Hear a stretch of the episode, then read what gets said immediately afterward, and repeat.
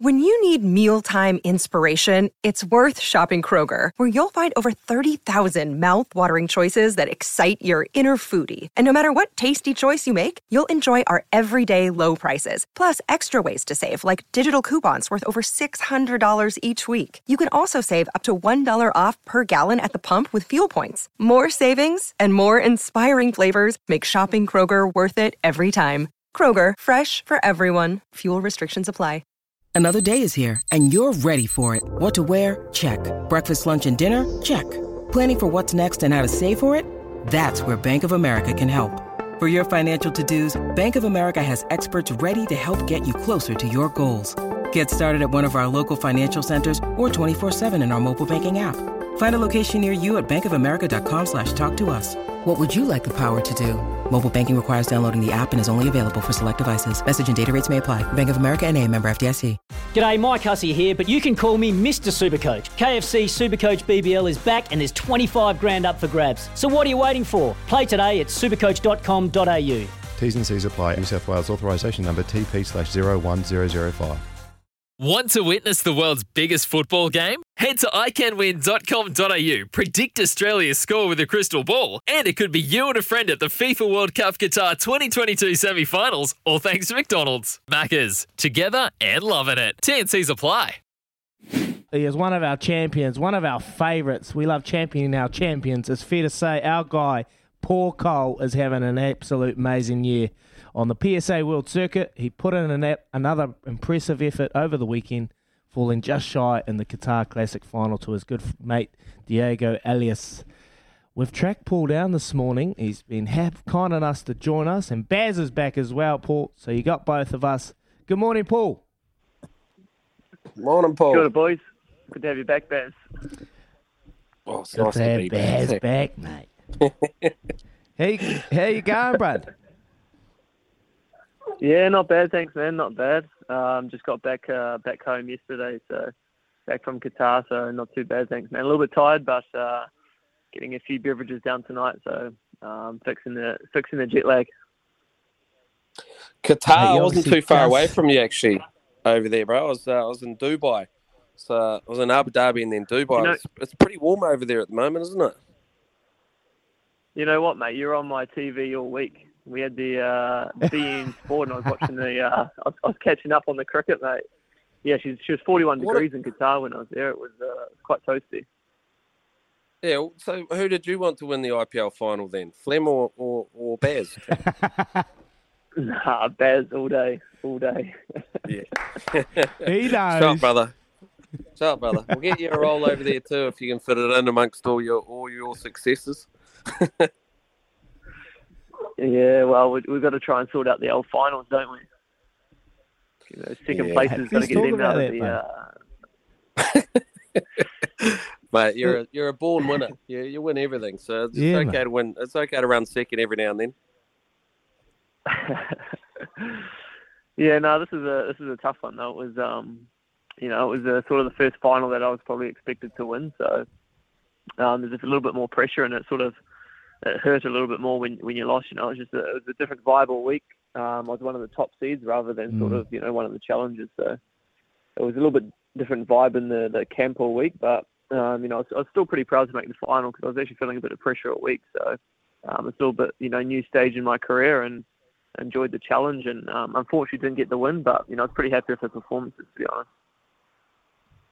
Hey, bro, let's talk about your performance. You, you you are playing some consistent squash. Like you've been there and there about semi final, final. You, you know, you just haven't got over the line, but that's okay. You're still playing consistently. What can you put that down to, bud? Yeah, I think that's something I, I, I always wanted in my career, to be honest. Um, you know, just training hard every day um, and just priding on, you know, turning up and, and giving 100% every time. It's, it's actually something I wanted to, to achieve in my career and not just sort of, you know, win one tournament, then drop off the face for three months. It was sort of, I just wanted to be, you know, um, consistently performing to my ranking or better every week. So I think it's just, you know, training hard every day and just getting that mindset sorted. Um, I think it's you know growing up in New Zealand. I think it's something that we we we- we're lucky enough to sort of have taught to us um, at an early age. So that's something that I sort of focus on in my career to, to just be consistent and try and I think that's one good way to get to the top. It's just consistently turning up every week and, and trying hard. Well, what was was there a bit of banter out there? I know Diego Elias is one of your good mates. He's probably one of your favourite players on the tour. So you got that relationship, but was it still pretty tense? And we we getting into him? Were you throwing some chat out like you throw out to the other blokes out there, especially the Egyptians? it's funny, bro. Yeah, it's funny. Funny when you're playing your mate. You sort of you know exactly what each other's doing. You know, so we sort of like get our body in the way and and block him from getting the ball, and he sort of you know gives you a bit more stick, but it's all a bit more friendly, so it's always a bit more fun. Yeah. But um, it's definitely a weird one, you know, both competing for something that we really want, and uh, we're trying not to be too much of a, you know, still trying to be nice to each other, but we're also still trying to kill each other on court. So um, it's, it's pretty fun though, to be honest. It's sort of you know got that little mental mental mind game going on. Um, but yeah, there's definitely a, a different vibe on there. Have you been able to sit back and have a couple of beers with Diego after after the match? Um, yeah, we had a couple um, the night of Qatar, um, but it was I'm not gonna lie, it was pretty hard to uh, to face him after that because I was pretty gutted and he was obviously celebrating with all his Peruvian fans, Oh. so um, it wasn't the nicest atmosphere for me to be in. But yeah, ha- having have a few beers tonight with uh, you know by myself. oh, good man. And what's coming up next, mate? You've obviously had a, a pretty arduous schedule over the last little while, very successful one. But but what's up next? Yeah, it's been tough, man. We've had a lot of uh, different time zones as well, which you know you, you guys know yourself. It's, it's hard to sort of keep the body energized. Um, but we're sort of um, in in Europe for the rest of the year. Um, so I'm, I'm heading up to London in in two weeks to play one of my favourite tournaments there. Um, in, in in London, they sort of put a put a glass court on around Canary Wharf there, so it's always a real good atmosphere. Um, obviously, the middle of London, it's pretty it goes off pretty well. They sell out, you know, um, every year. So playing in a couple of weeks, and then we've got one in Egypt the end of the year in December, and then maybe we're still waiting on sort of COVID approval, but we might be going to Malaysia for the World Teams to represent New Zealand. So that will also happen in December, um, as long as you know sort of the COVID protocols allow it. So that'll be that's always a good time, you know, um, seeing the brothers and, and wearing the fern. Mate, tell us about your, your eating while on tour. I know you had a terrible time eating tomato pasta. I think it was in Egypt or somewhere like that. And then now you've been in Qatar. And Baz was in um, Dubai. He reckons he got the most expensive chicken, ten, uh, chicken, what was it, chicken course that you had, mate? It was about 80 buck NZ or something. What was the food Yeah, like in it's a Qatar, mate? You eating pretty well? Yeah, unfortunately the uh, PSA is not quite the IPL, but um, yeah, we uh, I was having I was having a lot of I was having a lot of tomato pasta there as well. But this is actually our first tournament that we didn't have any restrictions due to COVID, so um, we could get out. So I was smashing a bit of Nando's um, at the shopping mall just down the road. So it was actually nice. We sort of didn't have any restrictions and we could live a bit of normal life, you know. So um, it was actually an enjoyable tournament to be a part of. Finally, after 12 months of just living in our rooms and, and going to the squash courts. Well, try and make sure you enjoy yourself over there as well, bro. Because I've just got back. Obviously, I'm, I'm in quarantine. Here's what I've got for breakfast this morning. There's a, a vegan Benedict, wilted greens, mushrooms, fresh fruit, juice, and cupcake. But it's being delivered to my room between eight and ten a.m. So there's no need to rush back if you if you've got some good tucker over there, my brother. Yeah, you're definitely not selling it to me, that's for sure. Uh, it is a crazy place, though, eh? Qatar, like just a, a bizarre. There's so much opulence and wealth, and and they get right in behind their squash over there, bro. Yeah, it's an interesting country, man. They're actually just doing up, um, well, they're just spending millions because they got the FIFA World Cup there at the end of next year. So um, they're basically reconstructing the whole city. Sort of every every road's under construction. Um, they're building new parks just for this one World Cup, you know. But they do they do look after the players, you know, super well. I'll give them credit for that. It's probably the number one tournament on tour where they actually treat the players um, really well. You know, we had a suite every we had a suite you know, most of the players or top seeds had a suite. We had our own drivers to the courts and stuff. So um, credit to them, they do look after us. But it's a it's a different world over there for sure. It's a, definitely an interesting one to be a part of. Mate, what we spoke to you last time, and we we always ask the question, and Baz just touched on MIQ. When are you coming home to have two weeks in MIQ? Probably free because no one pays for it. yeah, well, I was, I was, trying to get on the waiting list, but it's uh, I don't quite have the pool that bad. So I was Oh. hoping we could room share or something, but I didn't get the invite, mate. Oh, You Baz, well, if I had mate, known that, yeah. we could Can you that. give him a few tips been- how to get a little spot, Baz? Mate, some are just born lucky. They say it's better to be born lucky than born rich. Maybe I was just born lucky. But I've just see, I just see that you might not. There's there's something going on like they're talking that you might not even have to um, a quarantine when you come home if you're double vaxxed at some stage. So that would be the go for you, wouldn't it? Just get home and go straight to straight Yeah. to home. hundred percent. That's what I'm sort of keeping an eye on because we also I also don't really have until probably you know next uh, more New Zealand winter. I don't really have two weeks to spare anyway between tournaments um, because the tournaments are the schedule's getting quite busy. So I'm praying for that to happen. You know the old benefit for the vaccinated, um, which I think Mm. it's sounding pretty promising. But yeah, probably not till next year. So I'm hoping the start of next year I can sort of jump home for a couple of weeks and, and see the whānau. Nice. Nice. Nice, Paul Coll, mate. We're, we're very proud of you here, mate. I know you're going to get over the line soon in your next tournament coming up, mate. We'll, we'll be watching you with interest. You're our big, we're your biggest supporter here on Bears and Izzy for breakfast, mate. So keep up the great work and we'll chat soon, eh? Pleasure, man. Thanks for the phone call, boys. See you, mate. There you go. There you go. That's Paul Coll. He's a champion, mate. He's he's obviously uh, living a different old life over there with the PA, PSA compared to the IPL, mate. What was the food like in Dubai, Eh, Bears? you touched on it a little bit. Mate. Was it pretty good? It's just just quietly. He's doing all right too. Don't worry about that. Okay, he's he's he's sort of trying to throw me under the bus a little bit there. I think he's doing just fine. a suite in Qatar. You you imagine how good that room is? It would be like unbelievable. So no, he's doing great things, isn't he? And we're uh, we are very proud of him. You're right. We're his biggest fans on Baz and Izzy for breakfast too, and just the fact he's always giving of his time and and he's obviously dominant in, in his sport, but he's just such a Kiwi too. You can hear it in his voice how proud he is to be a Kiwi and, and doing what he's doing on the world stage. So, gee, we're lucky. We're lucky to call him uh, call him one of our own, aren't we? Is Yeah, we are, mate. We are. I just follow. I follow him on Insta, mate, and you see how hard he works. He's constantly training, putting a lot of effort on the rowing machine, and mate, because you you played a bit of squash. It's pretty taxing, eh? Pretty taxing on the body. yeah, but he's a knock knockabout bloke too, though. A couple of beers after to, to Mm. celebrate or commiserate. So that's maybe that's why Yeah. he, he really resonates with me as well. But he does work hard. Squashes, oh, it is difficult, eh? Like it's good. Yeah. Good chance to strip off a bit of weight actually on the squash court is. You won't be doing Oh, much squash at the moment though with your busted leg. How's your leg? Oh, my leg, mate. Yeah, so you left and it broke my leg, mate. So I've been in a cast for the whole time you've been away. But I'm in a moon boot now. So I'm in a moon boot. I'm walking around. I can I can actually walk on it. I have taken the moon boot off now and I can actually put weight on it and move. I just I've just lost so much weight. Um not weight. I wish I lost heaps of weight. I've lost so much muscle around my leg. It's just really, really weak. So I've just got to build it up with a bit of rehab. So calf raises, um, you know, just ankle movements, just building up the muscle. It's pretty um pretty weak at the moment, mate. Nice. But it's get, getting there. I'll, I'll tell you what, I'm never jumping on a motorbike again. Tell you.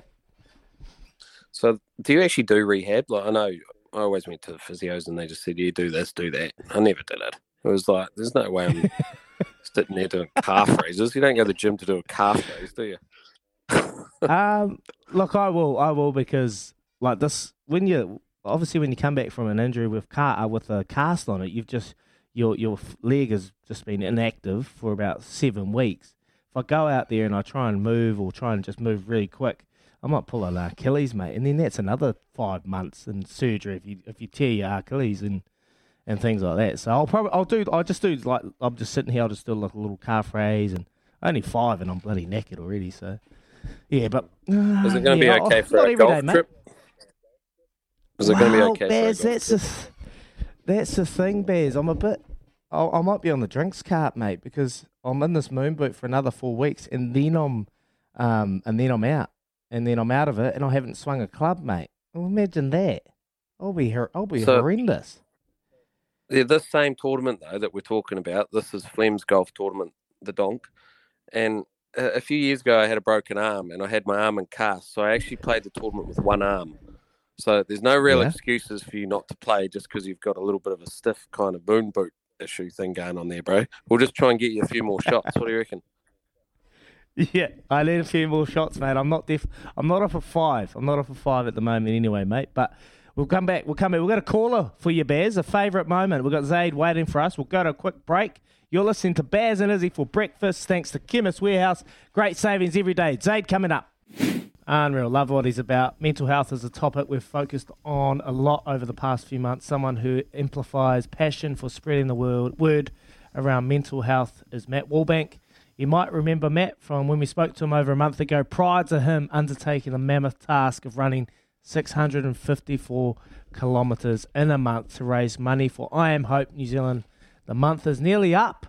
So we've got him on the back on the show to, to get a little progress update, mate. Good morning, Matt. Uh, morning, boys. How are you? I'm going good. mate. How are you? How are you going, Matt? We we are you? We at? I'm in. I'm in Hamilton. Um, we've, we've we've obviously been in lockdown the last sort of Yeah. three weeks now, I guess. So it's been interesting, but we're uh, keeping it moving, and we've got 30 k's to go. So it's been quite good, actually.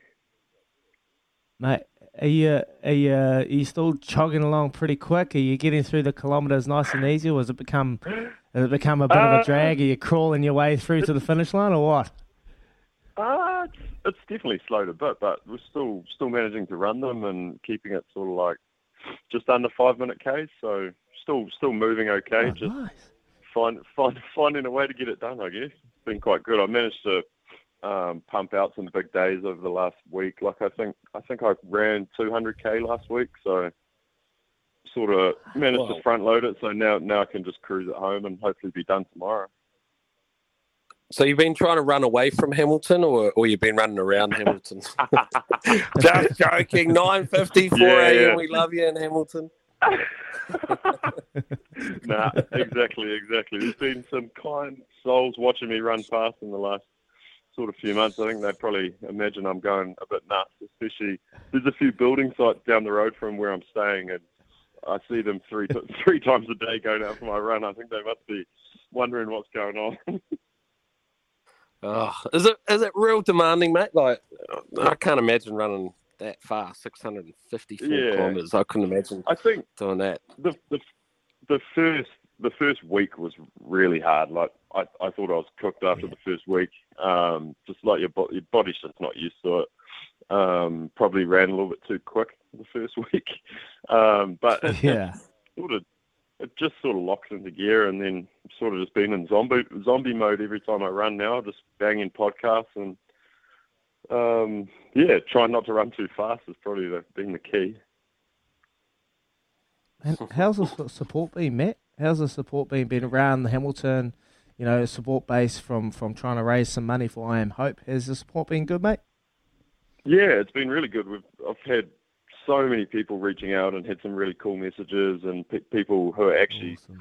being really open with sharing their own experiences, sharing even people who know people who are part of that 654, um, the 654 people who committed suicide last year. So that's been, I, I guess, a big motivating factor. And from a financial standpoint, we've we've got uh, nearly ten thousand dollars with with a bit more to come. So that's been really cool as well.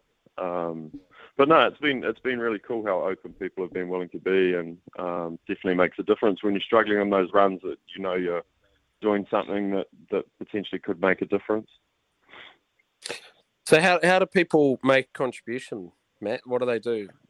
How do they go yeah, through so the process? we're still the give, the give a little page is still open until I, I believe it closes the first of November, um, which can be accessed through my uh, my Instagram, and I think it's the link seems to be flying around. Like if you just Google October 654 kilometers, Matt Walbank, it should it should come up, I'd imagine. Um, but yeah, that's that's probably been the key, and it's been nice because I, I managed to crawl my way back to mum and dad's for the for the lockdown. So I've managed to hoe down mum's cook mum's cooking every night, and it's managed to keep me going, and it's been good. It's been really good.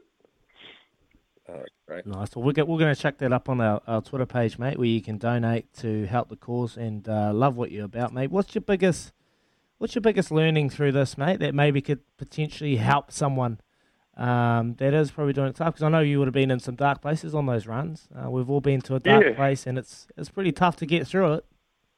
Yeah, for sure. I guess it's the the biggest thing I've sort of figured out is that um, running's probably is a little bit like those tough times. You know, like you have a tough.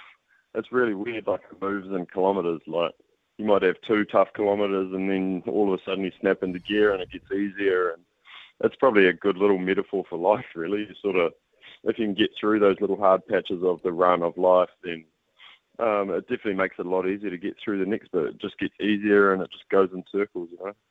Getting through those hard bits gives you those easy bits and sort of earn them, I guess. Oh, True. nice, mate. I saw your Insta page today. You're at about 620, so only about 30 to go. You Yep. got six days. What are you just going to cruise back, cruise the next couple of days, little little recovery run Yeah. every day, or are you just going to whip it out in one I day? think- oh, I think I might bang out another maybe, maybe 20 today and then and then just cruise through the 10 Oh. tomorrow and be done nice and nice and early and have a few beers, I think. Nice. Oh, mate, that's awesome. That is awesome, man. Yeah. Love your work, bro. Raising awareness for suicides. It's uh, it's a horrible stat, to be honest. It's a horrible stat, and that's why we appreciate all that you're doing, man. And um, good work. We'll we'll chuck that up on our Twitter page so people can go along and, and donate. Make sure you hit to Baz and Izzy Twitter page, and you can help Matt Walbank out in his uh, progress towards 654, brother. We appreciate your time. Thank you very much. Thanks for having me on, guys. Thanks, Thank Matt. you. I appreciate your support. Good man. There you go. Matt Walbank, uh, Bears, pretty special, mate, um, to be able to do that. And, uh, you know, raising money for suicides, it's, uh, it's a horrible, horrible statistic, mate. Yeah, it is. It is, bro. But it's, it's amazing what he's talking about there, eh? Like just times where you got to do the small things, which sort of help out the big Mm. things. So, look, he's he's doing an amazing thing, and good on him. Six hundred fifty-four k's. It's a few too many for me, boss. Yeah, a few too many for me as well, mate. Look, we'll be back soon. You're listening to Baz and Izzy for breakfast on SENZ. Louis is a big baseball fan, so it's time. He's on. He's waiting for us on the on the line. We'll get to him. It's a busy time in the world of sports, especially over in the US with the NBA, NFL, MLB all in full swing. On Sunday, the Atlanta Braves overcame the LA Dodgers to punch their ticket to the World Series, where they will face Houston Astros. Michael J. Duarte Duarte uh, is a gun sports reporter at- for NBC LA, and he's got all the all across all of the major sports. He's fresh off the plane from Atlanta with us now. Good morning, Michael. Hey, Michael. It's, it's morning here, but it's probably afternoon where you are. How are you? Yeah, it's like late morning, early afternoon here. I'm doing great, guys. It's uh, a rare rainy day in Los Angeles. So I left Atlanta with nice sunshine and came home to rain. So I wasn't expecting that. But everything else is, is dandy. Nice, nice. Let, us let's talk some baseball. Let's talk some baseball, mate. Uh, the Atlanta Braves giving one to the Dodgers. Will Dodgers be happy with their season? Obviously, reigning champions from last year. They would have hoped to go on back to back. What was your take from that series, mate? Yeah, I think to answer your first part of your question, mate, at the end of the day, they didn't achieve their goal. And their goal was to be the first team to win back to back World Series since the New York Yankees did it in 2000. And Yeah. uh, they weren't able to accomplish that goal.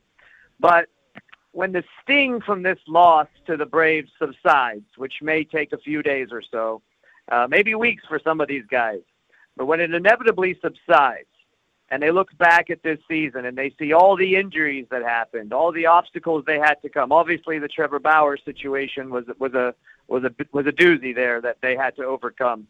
Uh, when they see that, when they see that they played all the way, played very hard all the way through September, won their last 16 games at home, 12 of their last 14 games to try to win the division. Then they end up winning the wild card in a walk-off win. They end up beating their rival Giants in a five-game series. It's probably one of the best five-game series I've seen uh, in a long, long time. All the way to go two wins short of the World Series. They'll look back on it with some pride uh, and know that they gave it their best. Know that they fought till the very end. Uh, they'll be disappointed by the results, obviously, but they will look back at the season fondly because it is such a marathon in baseball. I'm telling you guys, it is such a a eight to nine month grind from spring training on. So uh, it's Yeah. hard to look back at finishing basically third place uh, and, and being disappointed with that.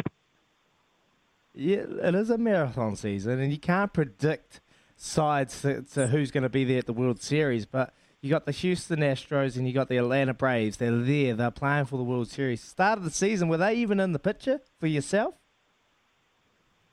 Yeah, I would say both teams were definitely in the picture. In fact, I think the early favorites to play in the World Series were the Astros and the Dodgers. Every now and then the Yankees would kind of sneak in there. Uh, sometimes uh, the Giants, as things got later on, or the Padres sometimes would sneak into the conversation.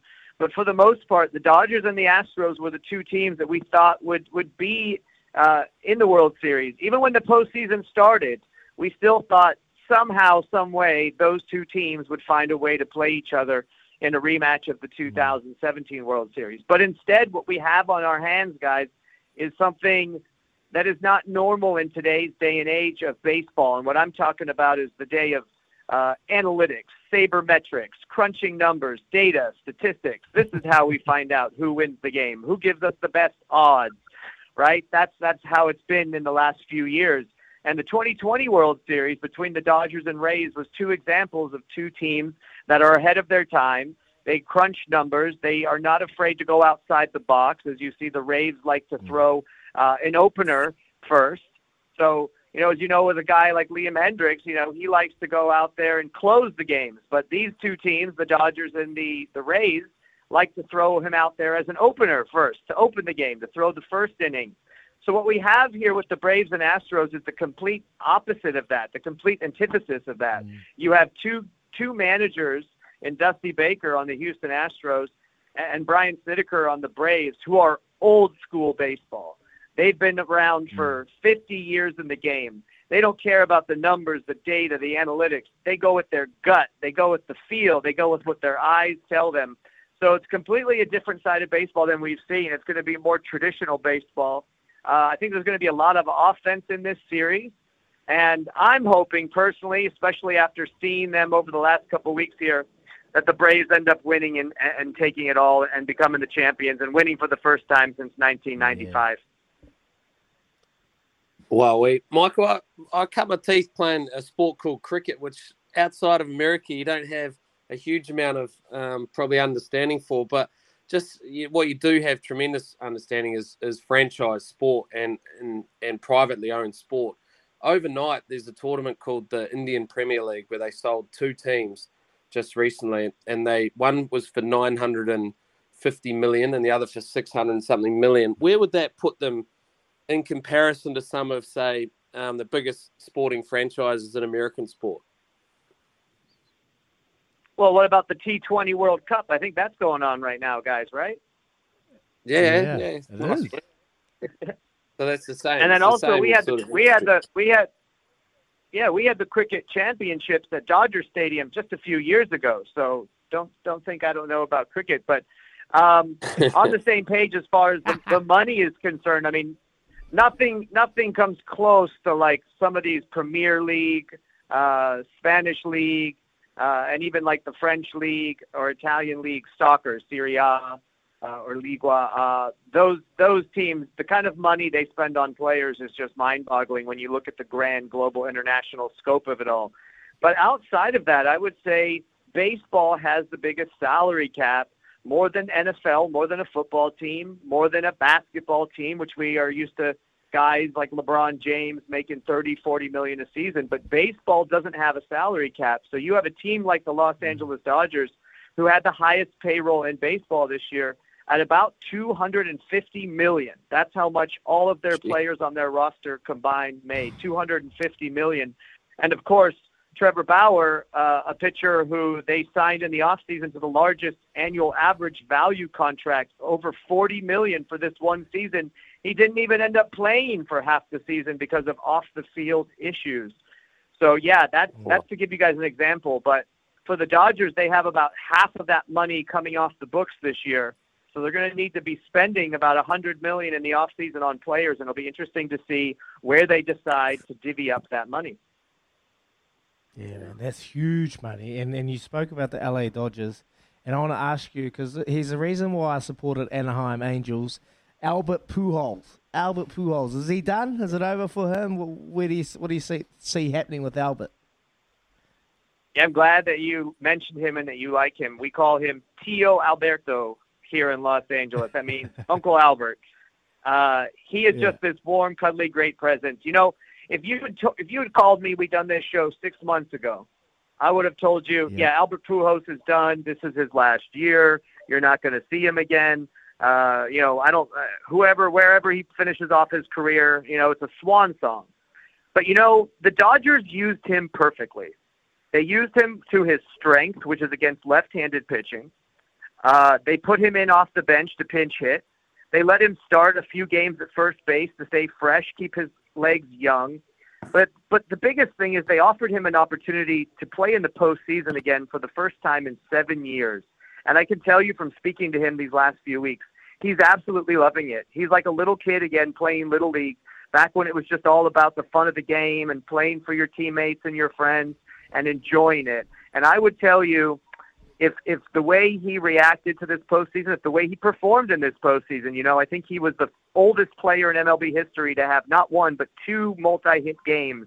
I mean, he had two or more hits in one game twice already this postseason. I would say he comes back and plays one more final year, and I think the Dodgers would be interested in bringing him back. But I think some other teams would be interested in doing that too, like the St. Louis Cardinals. And I think the fact mm. of the mm. matter is that there is a possibility in Major League Baseball, in the National League, uh, where the Dodgers and the Braves are, not the Angels, that they will add a universal DH. That means a designated hitter next season in 2022 in the National League. I think that if that's the case, that will open up Albert Pujols to a lot of teams. So I think he'll go one more year and he will try to sign with a contender. And I wouldn't be surprised if it was a one one final year deal with the Dodgers. Nice. Love that detail. Love that detail, Michael. Um, I've got to go to NFL now. I've got to go to the NFL. You're right there in LA. And I want to talk about Matthew Stafford yep. playing quarterback. Are you happy with that um, trade off with the Lions and, and sending, oh, I've got this, the old quarterback's name. I've lost my mind here. But Matthew Stafford going to Jared uh, Goff. LA Rams. Jared Are you happy Goff. with that? That's it, Jared Goff. Yeah. Are you happy with that? Yeah, and so if there was any indication where fans needed to get one final look to see are you happy with that or not between Matthew Stafford and Jared mm. Goff, it was that game on Sunday at SoFi Stadium. Which guys, when you come to America, let me treat you out to a game at SoFi oh. Stadium. It's the most beautiful sporting venue I've ever good. been to in my life. Five oh, five point two billion dollars. So it better. Yeah, the best money can buy for five point two billion. Uh, but anyways, you, you'll have to check it out. It's the, it's the most amazing stadium I've seen. But I was actually watching that game yesterday, Sunday, from uh, Atlanta Live, right outside Truist Park, where the Braves play in Atlanta. On some of the amazing screens there. It's a very nice area in Atlanta, right outside the stadium. Restaurant, shops, uh, shopping, everything you can imagine. So we're hmm. watching mm. the game there. And I turned to a friend of mine who, who's also from Los Angeles, was also there covering the Dodgers Braves series and I said, Jared Goff's going to throw not one, but two interceptions in the final five minutes of this game because that's the Jared Goff I knew for the last yeah, five years yeah. in Los Angeles. Guy who's great guy, one of the nicest guys you'll see, and something that's not talked about about him is he was so great to the community here in Los Angeles with his time, with his money, with donations, with with holding events to raise money for charity and for, for the youth here in Los Angeles. So he's a great person. But down the stretch, mm. when the hmm. lights were the brightest and the stakes were the highest, Jared Goff would inevitably wilt and melt down uh, and, and yield like a flower in some of these things and just wilt away. And sure enough, as you watched, Matthew Stafford throws the go-ahead touchdown. Jared Goff comes down, throws an interception, comes down a second oh. time, throws a second interception to seal the game. And that's all you need to see. Uh, and, and just from watching Matthew Stafford these last seven weeks, he makes some throws as far as the angle of his arm, side arm, no look passes that Jared Goff just, just simply can't make and has never been able to make and probably will never be able to make. So not only did the Rams make the right decision and were justified by that by that win on Sunday. Uh, they're looking like a Super Bowl contender and potentially a team that could play in their home stadium in the Super Bowl in Los Angeles at SoFi Stadium this year. Mate, you're covering all sport, and I want to ask you another question about um, the Kansas City Chiefs and Patrick Mahomes, but I've got to go to the Lakers quickly. Quickly to the Lakers. What's going on there? Dwight Howard trying to scrap. Oh, and uh, Anthony Anthony Davis. What's going on? Are they are they still a threat in this league, or, or are they just too old? That's a great question. We're going to find that out, I think, here over the next month or two. Um, Patrick Mahomes definitely not too old. Uh, not sure what's going on. I think he's just getting dinged up. But I'm telling you right now, don't bet against Patrick Mahomes. He will come back and he will be in the playoffs mm. and he will have a very good run with the Chiefs. I don't know if they go back to the Super Bowl. There's a lot of good teams there, but he'll make a deep run, promise you. But as far as the Lakers, I don't know if it's necessarily age. You know, look at Carmelo Anthony scoring 28 points la- uh, on Sunday night, becoming the ninth leading scorer in NBA basketball history. I think he's the oldest player on that team. He's two years older than LeBron James. So if he can go out there and score 28 points, he's saying age is just a number. But what I think is happening right now is when you add a superstar like Russell Westbrook and a particular superstar who has a I'm going to use that my Liam Neeson quote, a particular set of skills, right? When you have a guy like that who's a triple double machine, he's got to learn how to play with LeBron James, Anthony Davis, yeah. Carmelo Anthony. They have 11 new players on that roster. So since since since the beginning, they've been preaching patience with this team, and I think ultimately we do have to be patient with them. I do not like what I've seen. Yeah at all from yeah. the start of the season, from the preseason, and they barely squeaked out that win against the Memphis team that was hungry. You got Ja Morant, a player who's up and coming in the league, scoring 40 oh, points. Uh, so he's going to be a superstar for a long time, but I think you just need to give this team time to find out how they want to play, what's the best way to win, what's the best formula for success, who's going to get the ball down the stretch in the fourth quarter. And I can tell you this, and you saw a little bit of it on Sunday night. When Anthony Davis is healthy and playing at his best, there is not a player in this league who can stop him. Mm. Mm, I love it. I love it, mate. I've, I've traded Russell Westbrook and bought Josh Gideons for in my fantasy league team. So, now appreciate your time, Michael J. Duarte from America, NBC LA. We appreciate all your insights, mate. Very, very good. Thank you very much. Thanks, anytime, Michael. guys. Anytime. I love you guys. Love the Kiwis. Thank you yeah, what a legend, mate. That was so insightful. We better get off anyway. You're listening to Baz and Izzy for breakfast. Thanks to the Chemist Warehouse. Great savings every day. We are nearly t- time to cross over to Smithy, but we're counting down to the New Zealand Cup. 0800 150 811 is the Kennards phone line throughout the week and the next couple of weeks. Why don't you give us a call and tell us your favourite Cup week memories today? It's all about Terror to Love. Stars of the turf. But it's up up to Yak, our shark. Champions of the track. He's the best in the land. Sunday Sun won it. The best to ever pace. And once again, Lazarus has arisen. And the calls we'll never forget. He's an equine masterpiece. He's fearless. This is Baz and Izzy's New Zealand Cup Week Countdown.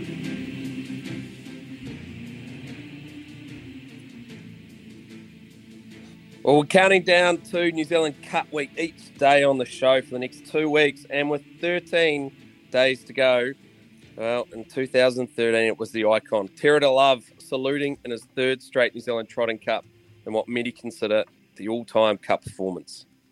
Terror to Love leads. Christen Me fly like an eagle. It is still Terror to Love. He's going to do it. It is the greatest Cup win of all time. Terror to Love beat Fly like an eagle. Christen Me, the Gold Cup of Ricky May, has won the greatest race you will ever see. Yep, the gold cap of Ricky May. I was there that day, and it was quite an unbelievable performance from Terror to Love. Well, the ever dependable and quite brilliant Ricky May was in the cart that day, and Terror to Love. Well, she shocked the track after blowing the start and well, she outstayed the best paces in the world to win his third straight cup. Ricky, well, he's been good enough to join us this morning on Baz and Izzy to, for breakfast, and we're going to reflect on what an achievement this was. Good morning, Rick. G'day, how you going? Good.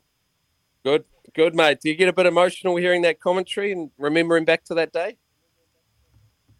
Yeah, it was an unbelievable run, wasn't it? Um, yeah, not many horses can do that what he did, but uh, he was such a great horse. He certainly did a super job. Yeah, what happened there at the start with him when he did miss the kick? Was there he just something he didn't pick it up that day, or what was what was the go? Um, yeah, he was always he always was pretty safe. He wasn't um, a fast beginner or anything, but he always um, sort of did things right. I don't, don't know what happened that day. Um, he did it one other day as well, but uh, yeah, it's unusual for him to do that. He had to do it in that race too. Yeah. You think uh, after doing that, you got no show in the New Zealand Cup. Yeah, I guess it's all part of the romance, though, wasn't it? Because crikey, the, the performance from that point on was pretty amazing. I remember I was actually on track that day, mate, and the crowd was phenomenal too. It was almost like everyone was just in awe of what you and, and Terror to Love were were able to achieve.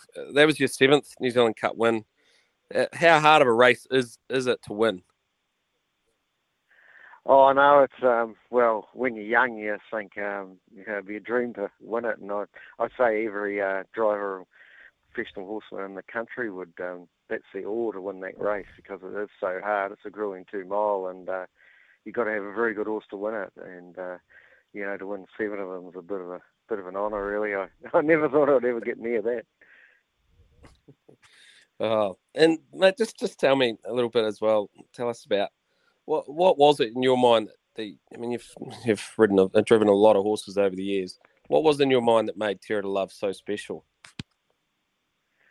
Um, yeah, well, I mean, um, he he never felt a special horse in the preliminary or anything like that. Like he um, felt pretty ordinary, really. But um, he uh, he definitely um, um, looked after himself in a race and that. And uh, you know, um, the cup before that, um, I don't think I've ever in my life because he never really um, things never went really his way. But I, I think you know he coming around the last bend, I've never had a horse travelling so well. You know, he only needed a run and which he got, but uh, Jesus, he he he could travel when he wanted to, and you always knew how good you were going to go, and he seemed to be very good over two miles. Hmm. Hey mate, it's it's Izzy here. I just want to talk to you about the crowd. So this year is the first time in, in forever that they haven't had crowds at Cup Week on in Addington on Tuesday night. It is a special day, special moment. Um, how much of a factor will that be leading into the Cup for the horses, for the for the drivers? Uh, they'll probably be uh, getting a lot of lift from from having crowds here. Yeah.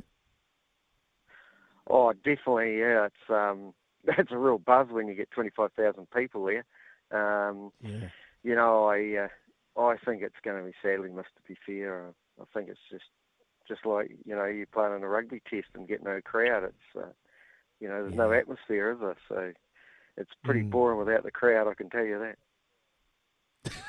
Well, mate, I'll tell you, I'll tell you what wasn't boring. That was that was about eighteen months ago. When I mean, you've, I don't know whether you enjoy talking about it or not, but the day that your heart stopped, it literally stopped at the Omakau races while you were driving. It was it's pretty amazing now to look back and, and think what you've been able to to be able to, how you've been able to bounce back. But just tell us about that day and what it what it what it meant to you to to be able to come back from that. Yeah, well, of course I can't remember a lot about it. To be fair, Mm. I remember I I got a ride down that day, and uh, and I really I know I uh, won race three with um, Mark Jones's horse, and uh, I can't really remember a lot after that. To be fair, I can't remember anything, and uh, you know um, I didn't know what was going on, of course, but uh, till I got told everything about it. But uh, yeah, I've I mean the first uh, six weeks was pretty tough going, but after that I come right and uh, just back to normal really. Well, thank goodness for that because it's great to have you back out there, mate. You've obviously brought up your three set three thousandth winner since then as well, and we wish you all the best. We really appreciate you joining us here on Baz and Izzy for breakfast and and reminiscing about that uh, that amazing achievement of Terror to Love, and, and all the best for the New Zealand Cup week, mate. Yeah, we'll need it. I haven't got no care of love to drive. Yeah, hey, you're a good man. Thank you very much, Ricky. All right. Wish you well. No, thanks, thanks very Good much. stuff. Yeah. See ya. The- Well, there we go, Ricky May reminiscing about that wonderful New Zealand Cup performance of Terror Love back in the day, and we look forward to the, the New Zealand Cup week coming up soon. What else is also coming up soon is the great Doyen, Ian Smith. We've got sleep on it with Temper coming up shortly.